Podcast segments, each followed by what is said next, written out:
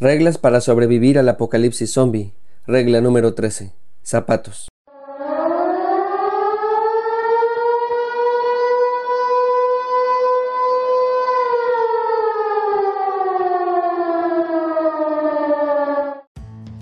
En un apocalipsis zombie es importante tener un buen calzado que sea cómodo y duradero.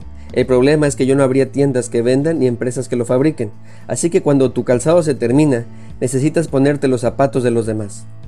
Cuando tenía como 17 años, soñaba que mi mamá me pudiera comprar unos tenis Jordan. En aquel momento jugaba yo mucho básquetbol y Michael Jordan era el mejor jugador de aquella época. Y si me lo preguntan, yo digo que de todos los tiempos. Por lo mismo, sus tenis eran muy costosos. Mi mamá me decía, pues ¿qué saben hacer? ¿Te vuelves más listo?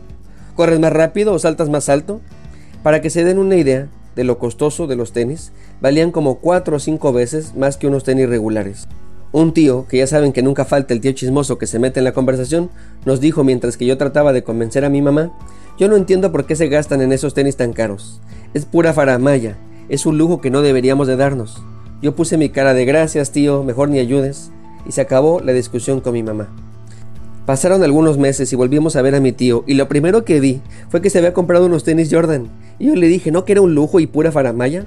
A lo que él me contestó, es que fue a la tienda a comprarme unos tenis, y me dio curiosidad y le dije a la señorita que si me permitía probármelos. A partir de allí jamás me los quité, son súper cómodos. Tenía razón sobrino, me dijo él. No entendía por qué estaban tan caros, hasta que uno se los pone se da cuenta que sí valen cada peso. Tal vez eso mismo nos sucedería en la vida con los demás. Si nos pusiéramos en los zapatos que ellos usan por un momento, quizás pudiéramos entender lo que ellos viven. Un amigo mío, Víctor Martínez, pastor de la iglesia Príncipe de Paz en Monterrey, muy seguido dice, Solo el que carga el moral sabe lo que va cargando. Es cierto, a veces juzgamos con tanta facilidad a nuestros seres queridos y no tenemos ni idea de lo que están cargando. Urge que nos pongamos en los zapatos de los demás. En psicología a eso se le llama empatía. Digamos que es la capacidad para entender los sentimientos y las emociones de una persona incluso cuando la está pasando mal. No me refiero a que seamos amables o intentemos dar ánimos. Me refiero a que realmente hagamos un esfuerzo para experimentar la emoción de nuestro ser querido y comprender la situación por la que están pasando. Insisto, a veces somos muy duros y hasta crueles con la gente que amamos, así que es muy importante aprender a ponernos en sus zapatos. Para intentar enseñarles cómo lograrlo, esta vez quiero hablarles de Job y su amada esposa. Una vez más leeré su historia en mi versión de la Biblia, Reina Cunillé 1981, cuarta edición. Usted puede encontrar esta historia en el libro de Job capítulo 1 y capítulo 2.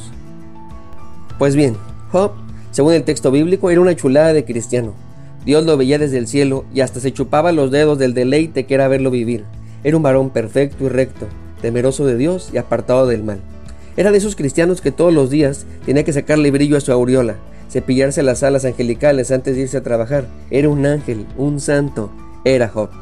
Job estaba felizmente casado y tenía una gran familia, siete hermosos hijos y tres lindas princesas. Y por si fuera poco, era megamillonario.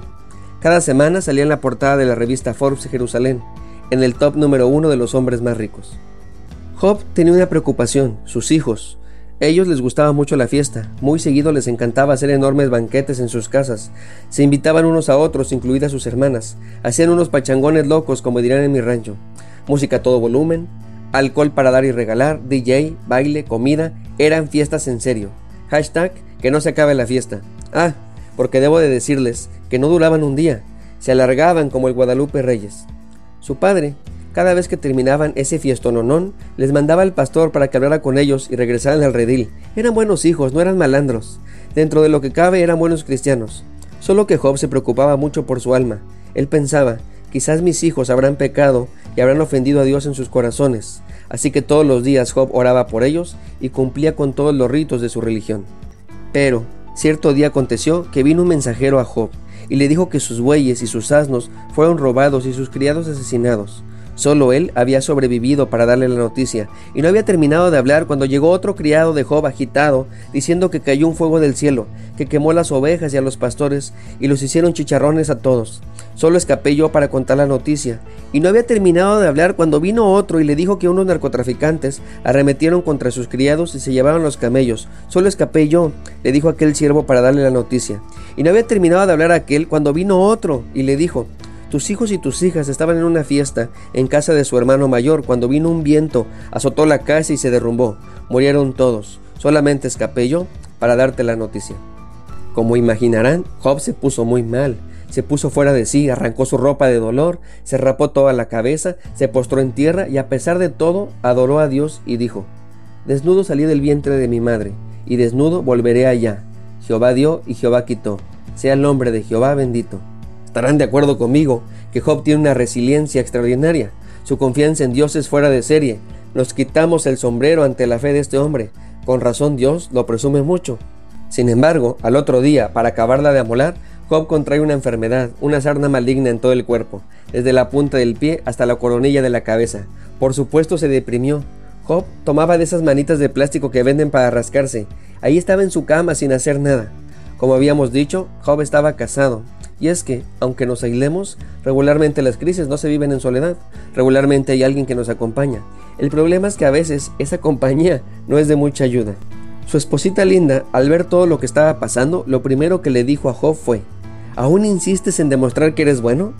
¿Todavía quieres ser cristiano? Mejor maldice a Dios y muérete. No, pues con esa ayuda, mejor estar solo que mal acompañado. Sin lugar a duda, la esposa de Job se equivoca en regañar a su esposo. Encima de todo lo que él está viviendo, llega ella y le regaña. Como que se antojaba que le dijera a su esposo, no te preocupes mi vida, todo va a estar bien. De algún modo u otro Dios nos va a ayudar. Para Él los imposibles son posibles. Confiemos en su amor y gracia. Además, tú eres un excelente cristiano, estoy segura de que Dios lo ve, así como yo lo veo. En lugar de eso, le echó más fuego a la lumbre, le puso más limón a la herida, le puso el dedo en la llaga. Estoy casi seguro de que Job, además de la crisis emocional que estaba sufriendo por todo lo que perdió y por el dolor inimaginable de perder a sus hijos, extra de todo eso, había un dolor aún más profundo, y era el dolor espiritual. ¿Dónde estaba Dios? ¿Por qué lo había permitido? Todas esas preguntas seguramente estaban en su cabeza. Por eso digo que su esposa, en lugar de ayudarle, lo atosigó con su consejo rancio. Mi Girmil dice diez y miriti, a lo que Job le contestó, no digas tonterías mujer, si aceptamos todo lo bueno que Dios nos da, también debemos aceptar lo malo. Son de esas contestaciones que uno dice, ándele, tómela. Nos ponemos de pie y le aplaudimos a Job por ser más santo que el Papa, porque Job no pecó contra Dios, diciendo algo malo de él. Sin embargo, permítame decir que, si bien la mujer de Job sí se equivocó, también lo hizo Job. Es verdad, no pecó contra Dios, pero sí le está fallando a su esposa. Hagamos cuentas ustedes y yo. ¿Cuántos hijos perdió Job? Diez. ¿Y su mujer cuántos hijos perdió? Diez. ¿Cuántos negocios perdió Job? Todos. ¿Y su mujer cuántos perdió? Todos también. Job estaba enfermo. El hombre que ella amaba también. Ella también estaba dolida. Y aunque coincidimos todos que no debió decirle así a su esposo, Job se equivoca en no comprender a su esposa y criticarla. Probablemente ella solo se estaba desahogando y quería que su esposo le dijera, no te preocupes mi vida, todo va a estar bien. De algún modo u otro Dios nos va a ayudar. Para Él los imposibles son posibles. Confiemos en su amor y gracia. Además, tú eres una excelente cristiana. Sin ti yo no lo lograría y Dios lo sabe. Si usted me dice que quiero defender lo indefendible, déjeme le digo que al final del libro de Job, Dios no se enoja con la esposa y sí se enoja con sus tres amigos. Así que estoy seguro de que Job se equivocó. Muchas veces hablamos con la emoción y no con la razón. Muchas veces decimos cosas que no creemos realmente, pero necesitamos desahogarnos. Job debió abrazarle y no juzgarle. Si es verdad que ella no debió haber dicho eso, pero claro que se vale quejarse y sacar el dolor que sentimos. ¿Y qué mejor lugar que en casa, en donde nos aman y nos comprenden? Si no, ¿dónde? Job también se equivoca al ser legalista. Debió compartir gracia con su señora. Claro que la teología de Job es la correcta, de eso no tengo dudas. Eso hay que aplaudirle y aprenderle. Sin embargo, teología correcta, sin corazón, no tiene razón. Una sana teología sana a las personas, no las condena. Y todavía la regó más Job porque le insulta, la descalifica y no le ayuda. Eso es lo peor que podemos hacer en nuestra familia. Se supone que allí, en casa, están nuestros seres queridos. Se supone que allí están las personas que más nos aman y que deberían ayudarnos. La esposa de Job, al igual que él, está pasando por un dolor enorme. Necesitaba ayuda. En lugar de eso, recibió un insulto. Job debió entender que cada persona vive el dolor de forma distinta. Por eso es indispensable aprender a ponernos en los zapatos de los demás.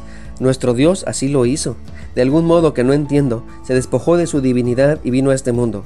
Cristo es Dios hecho hombre, es Dios poniéndose en nuestros zapatos. Cristo en la tierra es Dios cargando el morral. Él sabe perfectamente lo que sentimos y vivimos. Él no vino a condenarnos y a decirnos que somos una bola de pecadores. Jesús vino a dar la vida por nosotros, porque sabe perfectamente lo que tú y yo estamos pasando, porque sabe perfectamente que sin Él no tendremos vida plena. Pongámonos los zapatos, seamos empáticos, aprendamos de Dios, no condenemos, demos gracia y ayudemos a trascender el dolor. Cada quien lo vive distinto. Porque no se trata de señalar a los demás como los tóxicos, se trata de permitir que Dios nos sane a nosotros, se trata de sobrevivir al apocalipsis zombie. Soy el pastor Alex Cunillé y estaré orando por ti y por tu familia.